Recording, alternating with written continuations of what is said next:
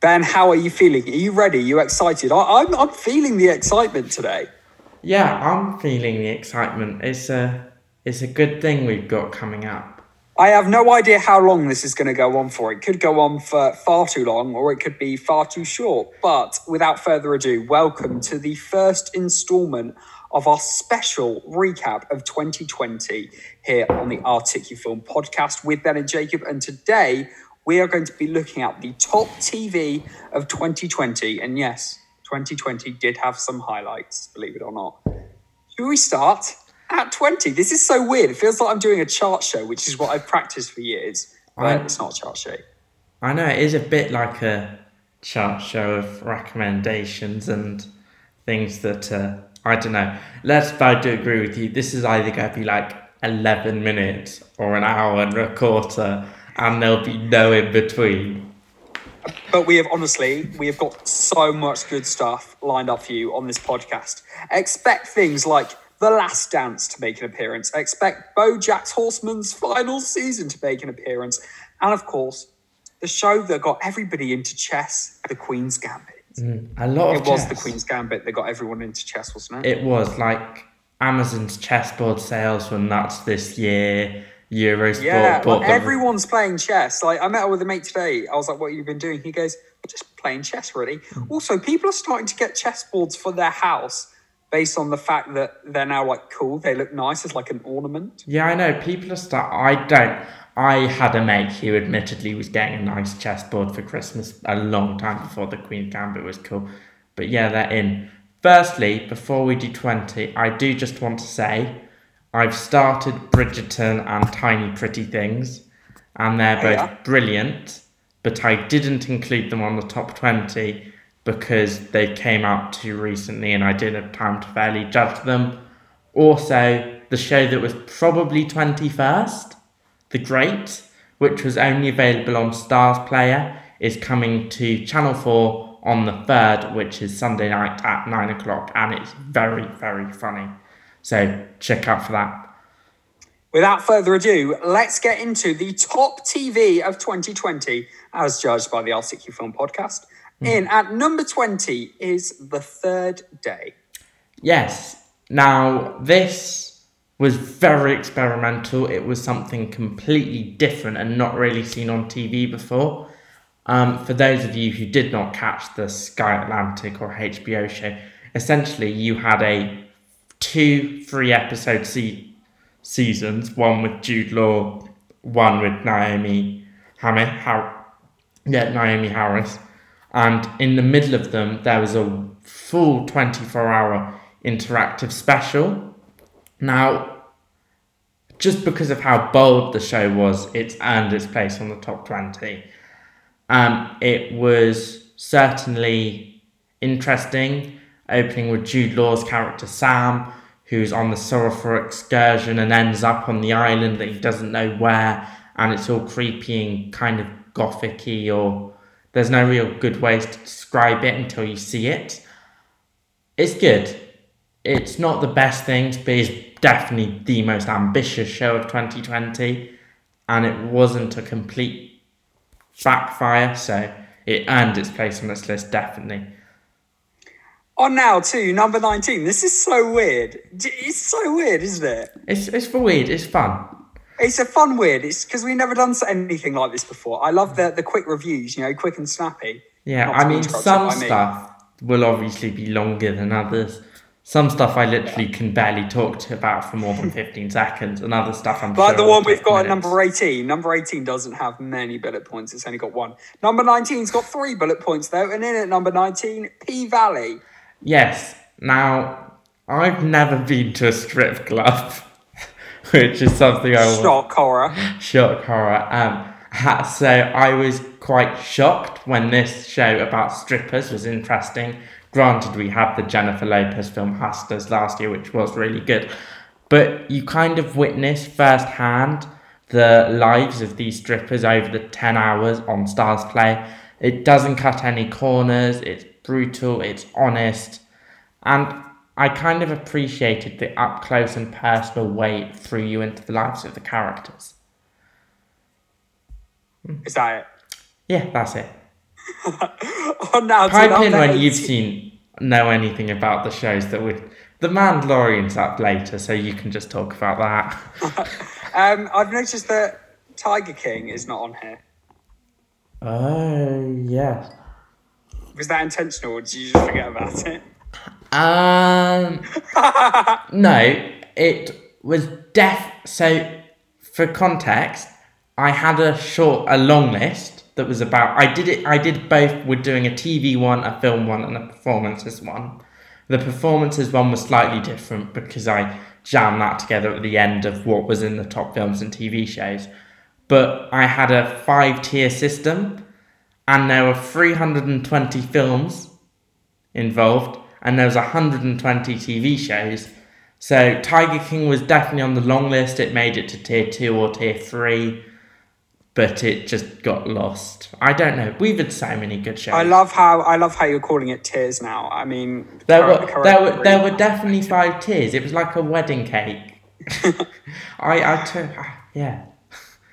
Now to number 18, we've got City So Real. Now, this master documentary filmmaker, Steve James, and his crew have crafted a documentary film series that captures the sheer complexities, joys, and frustrations of inner-city Chicago at the end of 2010 to 2019 decade. Really interesting watch, this. I've heard lots of good stuff about it being interesting, very eye-opening. Yeah, it is. And Stephen James, I don't know what his name, which one it is. He famously directed Roger Ebert, who's the greatest film critic of all time's favourite film ever, Hoop Dreams. It's the best documentary I've ever seen that was made in the 90s. And that was over a period of 5 years he filmed. And then he'd done bits and bobs, but City So Real is kind of the first thing that's really broke through for him in the last few years.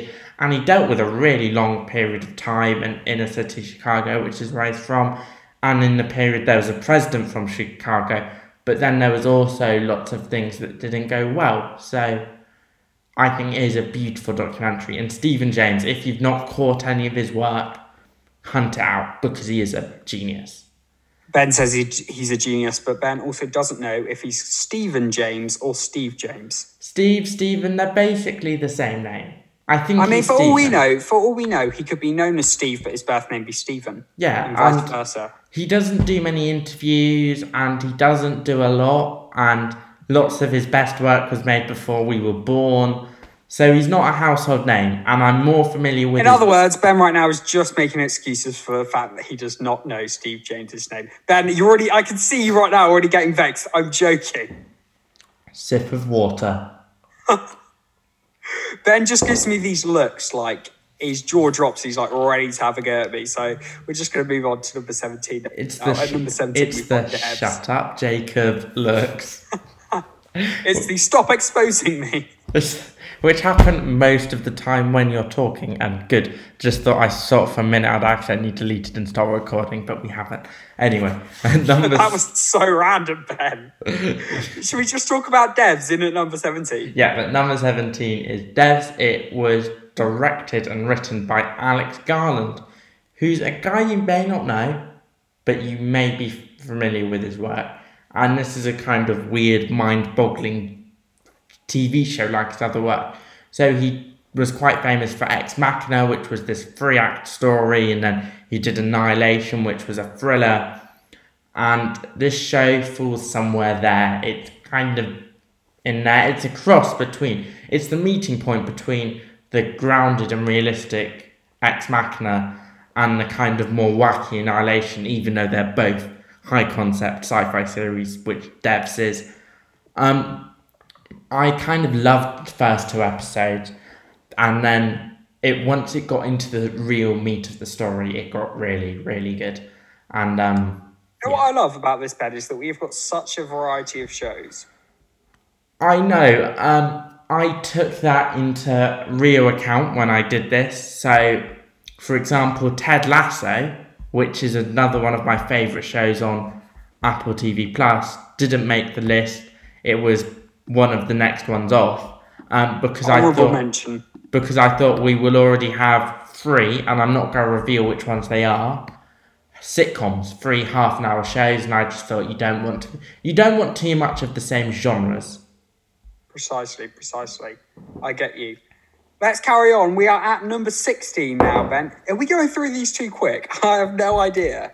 Are we? I think we're going at the right pace. Okay, we're going at the right pace. Nice. Number 16 is I May Destroy You. And you love this. If I remember, you were raving about this to me. You were sending me Snapchats. Yes, because we're so cool. We still talk on Snapchat at the age of 18. You were sending me Snapchats like, I love this. Let's watch it. You got to watch it. The fact that I May Destroy You is only at 16 shows just how good this year's been for TV. Yeah, it's been really strong. I wanted to put the Arrowverse crossover in there, but Ben said no. I did say no. That's like 7 shows. That would be cheating. And I didn't want to have to put all 7 Arrow shows on there. I mean, you fully could. I would not have a problem with that. I'm just not sure the listeners would be too happy. And then brilliant shows like I May Destroy You would have been knocked off. I mean, what an incredible watch this was. All 12 half-hour episodes are on BBC iPlayer. I binged the whole series after they came out, and it's not an easy watch. It's raw, it was needed, it's political. Michaela Cole is a genius, it's excellently executed, and the way it deals with the comedy and the drama in a way that'll make you laugh and cry in sentences they're next to each other is beautiful. It should not be 16. I've really messed up. It probably should have been in the top 5. Well, thanks, Ben. Okay. I mean, you could at least keep these things to yourself. But what I love about the Articufilm podcast is we are just so honest. If we fuck up, we say we fuck up. I know. I mean, if we think it's not recording, we openly say, "Oh, it's not recording." If we're talking too long, we go, "Shut up, you're talking too long." It was because I mean, Ben, you normally say that to me. Let's be honest, but it was because I could see on the notes the 15th, 14th, 13th places, and I suddenly realised I May Destroy You is better than all of the next few shows. And then I had a quick look down and realised, yeah, no, it's good. But also, it has been top on like every other people's list, so I don't feel that bad because we want to switch it up a bit and not make it so predictable. It's had enough praise. It has had a lot of praise, but rightly so. On now to number 15. I want to say Cheer. Yeah, Cheer. It's a documentary series about cheerleaders on Netflix. That does, to me, not sound good at all. Why have you put it at number 15? Well, I didn't think it's... Oh, sorry, I've just seen what is at number 14. The name of that show sounds absolutely terrible. But let's talk about Cheer first. I've just remembered it was number 14. I didn't think Cheer would be for me. It was very big on Netflix in like January. I've had to remember about it. That existed a couple of days ago. But you know, it gave me reasons to be cheerful. It did move me. It's worth a watch because you're watching a team grow together, and I feel like we so often watch the jock movies or the teams about the teams, but cheerleaders, we never watch anything about cheerleaders. Yeah, but there's a reason for that. No, there isn't, because Cheer is excellent. Cheer's far more interesting than lots of films I've watched about high school American football teams. And it's teenage girls, and teenage girls are kind of more interesting than teenage guys with all their drama. You got to be careful how you phrase that, Ben. They're so gossipy and bitchy. So, I'm not even... They're so gossipy and bitchy. So essentially, you can watch Cheer. It's about cheerleaders, but it's essentially about a load of gossipy and bitchy high school girls. All right, that's why it's quite moving. It's quite... Okay, that's fine. Let's go on to number 14 now. The show with the most stupid name I think I've ever read. Pen 15. Is it about 15 pens? No. Why isn't Pen 15 number 15? That would have been really ironic. I should have. It's at number 14. Why is it called Pen 15? What is it about? Is it about pens? A 15-year-old with a pen? No. Everyone, if you don't know, write out Pen 15 and realise what body part it looks like. So I've only watched a couple... I'm dying, honestly. No, it's not about pens. No, it's 10:15 is obviously like a joke a lot of 13-year-olds make, and it's essentially a very, very funny high school show set in the... Were we just not cool enough to make those jokes when we were 13? No, I remember people making that jokes when we were when I was 11. So I don't remember that. That just shows how uncool I am. I remember a teacher referenced it once. They were like, for me, when I was 11, the classic joke was, "Your mum." Yeah. Oh, there were so many "your mum" jokes 8 years ago. So, yeah. After swimming, then, Ben and I used to be in the swim team. After that, there'd be so many "your mum" jokes, wouldn't there? People whipping with towels. "Your mum!" Oh, those were awkward changing rooms. They were very awkward changing rooms, just because you had people that were very young and talking like this, and people that could just about grow a beard, all making "your mum" jokes at each other. Very strange. Anyway, that is a topic for another time. Ben, talk to me more about Pen 15. Yeah, what can I say? It's a very, very funny comedy set in the early noughties. Lots of people talk about it because the two women who wrote it are playing their 13-year-old selves. So you also have these two mid-30s women playing alongside a cast of pre-teens who are 13 and 12. And the jokes are funny. They're ridiculous. It's a good sitcom. It's a sitcom done well, essentially. What is Pen 15 available to watch on?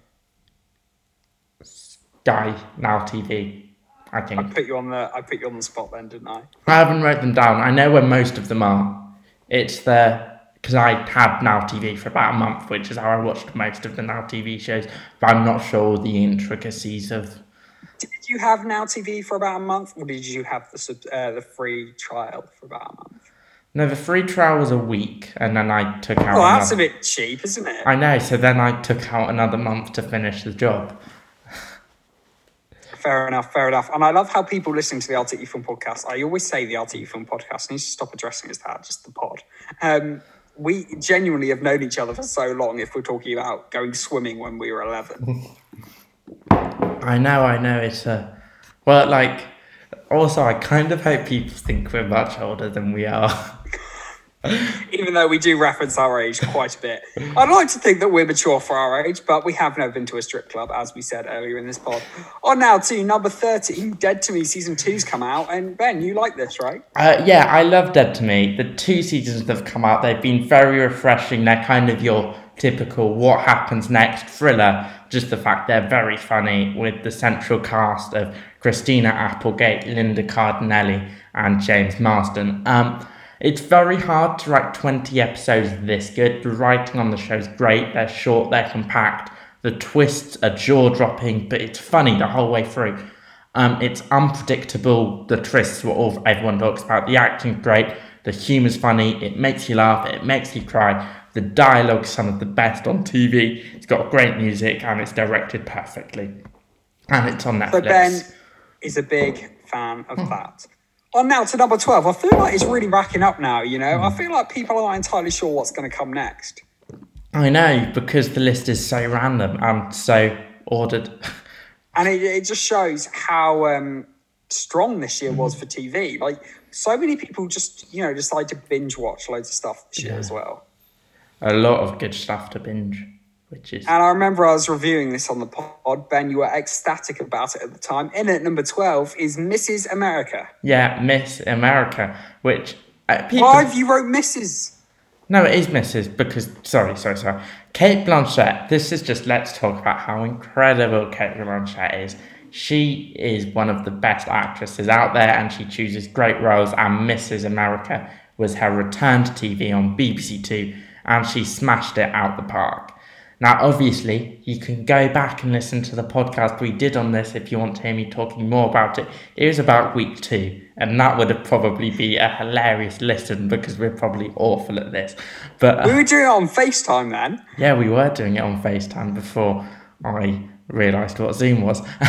Do you remember when... Well, no, because we didn't realise that if we went over half an hour, it's free if it's two people. Was it that? Yeah, It was something like that.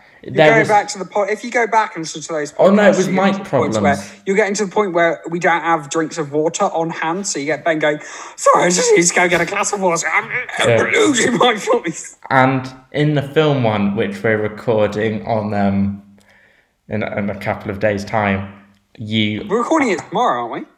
Yeah, or Monday or Tuesday. Anyway, whenever we get round to it.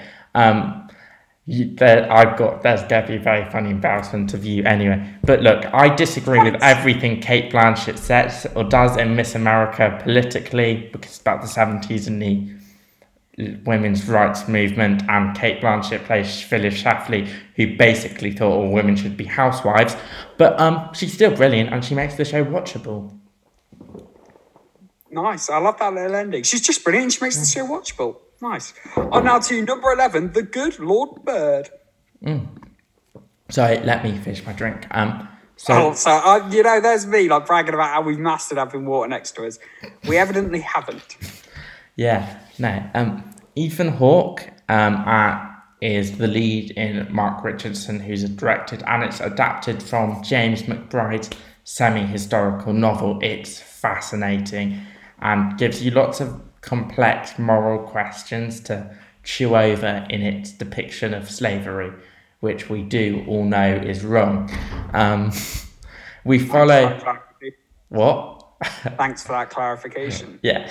We follow John Brown through the eyes of a fictional character called Little Onion, who's a teenager who's emancipated through the violence that John Brown did to free slaves all across America.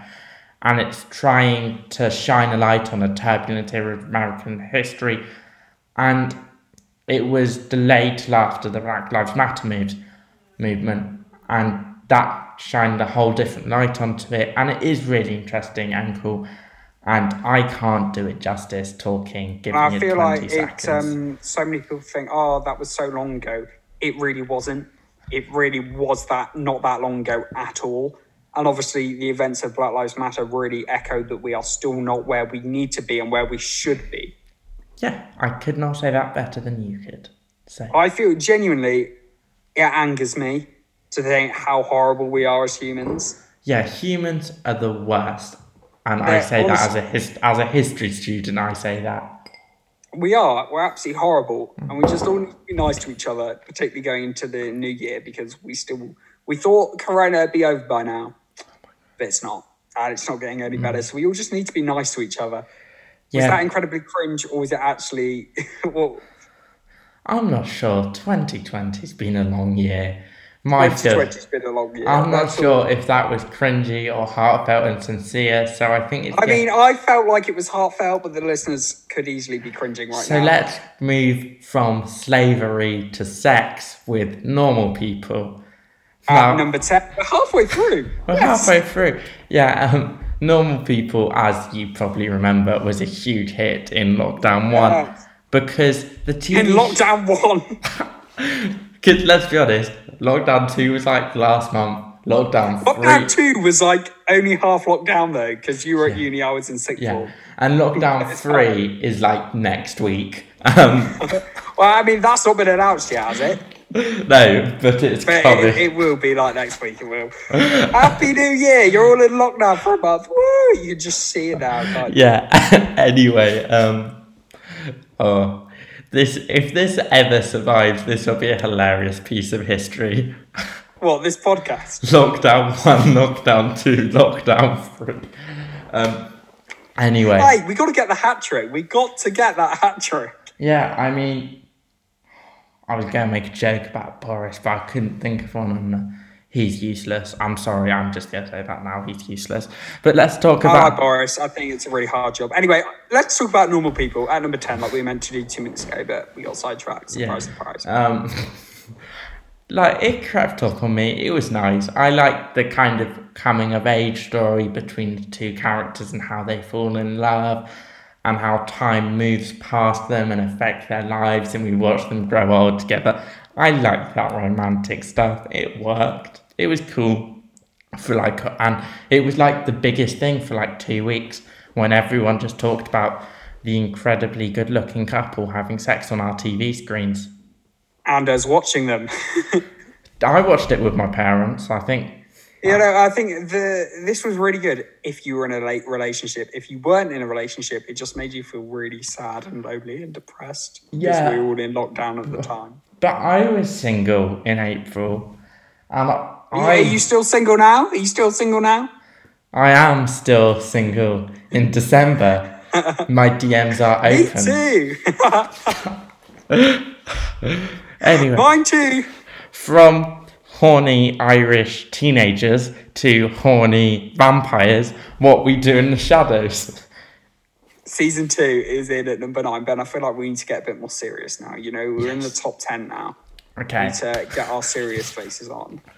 Yeah. Still to come, by the way, we have so many more shows to review, particularly number 8, which I'm very excited about. So get through number 9 quickly. And like for all the shows to get serious about, What We Do in the Shadows is like the funniest least show ever. It's obviously based off Taika Waititi's 2012 films. The first show I found a bit slow and took its time, but once you got into the second half of the back 5 episodes of that season, it was properly funny. And season 2 carried on the momentum. Nothing gets me belly laughing, like actually belly laughing, apart from What We Do in the Shadows. It's constantly amusing. The 10 episodes were great. And I love the relationship between the 3 vampires and the married couple. That's Laszlo, played by Matt Berry, and Nadia, played by Natasha Dimitrov, who are some of the best British comedians who don't get the praise they deserve. Matt Berry. Who do you think is the best British comedian? I always used to like David Mitchell, and then last night on Big Fat Quiz, he was horrific. I like Jimmy Carr. I think he's quite funny. Catherine Ryan's Canadian. Aisling B's Irish. James A. Castor's funny. Joe Lycett. I love Joe Lycett. Didn't he change his name to Hugo Boss to like prove a point or something? Yeah, he did. That was one of the greatest things. Anyway. Number 8, which I'm so excited about. And I literally only put this on for you. See, are you being serious there, or would you put it on anyway? Well, I don't like it. But would you put it on? Because you can appreciate that it is amazing. Well, no, I just dislike... Have you read one bad review about this show? No, but reviewers famously do not always have the greatest taste. I mean, Cats is a great film. Cats is the shittest thing to ever... It is a horrific film. If that is in the fucking... sorry for swearing. Is that in the top 20 films? No, because it came out last year. You can tell I'm not the film guy. I'm meant to be the anchor, but I always go off topic. In at number 8 is The Mandalorian. Now, this is the Star Wars atmosphere and feeling we have all been waiting for. You know, there's no dumb humour, cool characters, and a story that we can all take seriously as Star Wars fans. Now, I'm a huge fan with what they've done with this series so far, and current Star Wars filmmakers need to take notes. I feel like I got in your head when I wrote those 3 notes for you. Yeah, I love how you wrote those notes, and you keep saying, I, yet you say you're not a fan. Well, I knew you would be reading them. I've read 2 this entire time, but obviously Mandalorian was one I chose to read. Honestly, it's absolutely cracking. If you're a Star Wars fan that hates the sequels like myself, this completely redeems Luke Skywalker for you. I did finish the first season, which I feel like I deserved a pat in the dance for, I don't know. Why? Because it was just so boring. It dragged on. I don't want to hear you talk about this, Ben. You pissed me off. Let's go on to number 7, Schitt's Creek, season 6. You know, they were talking about this on the radio, and they were like, can we say that? Is this swearing? No, because it's not spelt like shit. It's spelt like shit, as in the place in Greece. That's right, isn't it? Yeah, I mean, Schitt's Creek is called... It's got 2 T's. That's how we get away with it. And it's got a C in it. Yeah. Fresh off its Emmy sweep, and my favourite thing was with the Emmys TV ceremony, they even made the joke that the legal team had meant every time they said Schitt's Creek they had to subtitle the spelling up, to show they weren't swearing. It was such a sweet and touching end to everybody's favourite show. I love it. I just loved it. It is the funniest sitcom we've had over the last decade. Once you get invested in the characters and get through the first few episodes, it's hooked. I feel like the Roses are my family now, my ever annoying, super rich, spoilt family who end up in a shitty life. But, you know, I think it's touched a cultural stone, and I feel like this will surprise a lot of people being a number 7. Yes. I feel like number 7, 6, and 5 people would expect to be the top 3. Yes. Numbers and I May Destroy You shocks people at 16 as well. The reason I put Schitt's Creek at number 7, I thought the 6th season was a sweet end and I had a very good final few episodes, but I thought its beginning wasn't great and I thought season 5 was funnier.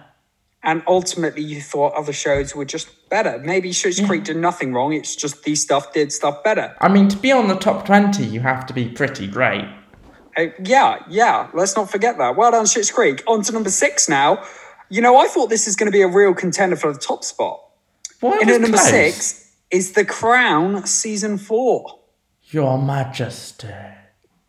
Isn't that the... yeah, that's that was Your Majesty. That's my Margaret Thatcher impression there. I was a big fan of the first 2 seasons of The Crown. I skipped the 3rd season. I liked the 4th season based off the relationship between Margaret Thatcher and the Queen. The ending, the final scene between them was brilliant. The goodbye scene was so... I found myself... I was in tears. The respect for both... I was also in tears over Mandalorian, so, yeah. The respect for both women was there, even though I think Margaret Thatcher is thoroughly detestable and one of the worst humans ever. But, you know, I thought it was a great show. The Queen, Olivia Colman, the Queen.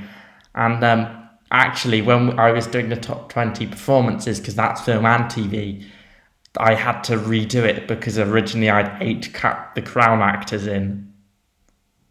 Ooh. And then I realised that's a bit... Little spoiler for what's to come. On now to number 5. Oh, we're in the top 5. And this is one that I think a lot of people expected to be number 1, but no, it's number 5. It's the show that got everybody playing chess, The Queen's Gambit. Yes. It's number 5, not number 1, because the opening I found wasn't the best. But once you got into this series... It was brilliant, from the story to the acting to the cinematography to the music. It was one of the best limited series of the year. Anya Taylor-Joy, who's always... You know what brilliant. I loved about this is, like, when you watch it, it genuinely feels like you're playing chess. Yeah. Like you're watching people playing chess. Really weird, but you never sit down and watch chess, would you? No. Really, and I'm a geek and love chess. But I just thought it was amazing. I live with someone at uni who watched the Chess World Championships before the Queen's Gambit went out. But let's dodge that. But yeah, even the way the middle and the ending and the tight 2 back and forths in the show, it felt like a chess game. And so many other shows I think would be better, improved, by the characters looking up on the wall and seeing something in CGI. Like, imagine the Crown, the Queen, just lying in bed and seeing the huge crown on top of the rule. I love how we've got the Crown and Queen's Gambit on paper, 2 similar-ish shows. Yeah, have you seen / heard of Tiny Little Pretty Things on Netflix? Yes, I have. Yeah, have you watched it? No. I described that show as Emily in Paris, the worst season of TV this year, meet the Queen's Gambit, one of the best in just... Spoiler alert, that Emily Tiny Little Things thing is not number 1. I feel like now it's getting really tense, you know, no one really knows what's to come. I feel like some of the shows may have been forgotten about, but when we remind you of them, you'll think, oh yeah, it was actually absolutely bloody brilliant. Yeah, I feel like... Now, go on. I feel like the top 3 is unexpected, or expected, depending on how many of these you've read. But number 4 is my there's a difference between the best and your favourite. Right. Because, no, the best film of all time is Citizen Kane, and there are films that... But one of my favourites is Toy Story. I prefer Toy Story, but yeah. I can sit back and know that Citizen Kane, a film which I respect but don't love and actually kind of hate, is a better film than Toy Story. I get what you mean. I get you. Yeah, and The Boys is probably my favourite show on this list. That's why it's in at number 4. So The Boys season 2 coming in at number 4. You think it had the best season finale for any show ever? Yeah, literally. Was it that good? It was an adrenaline rush. I hadn't read the comics. For people who have, I came into the season completely fresh when I have a group of boys who in a group chat called The Boys who raved about the show, so I got into it and it's great. It's one of those shows that people will sit and talk and quote moments to you and you'll be like, this sounds rubbish. But it's not, and the way the first 2 seasons built up into something was incredible. And Aya Cash's Stormfront is one of the best villains ever, and the neo-Nazi themes are so political but so funny.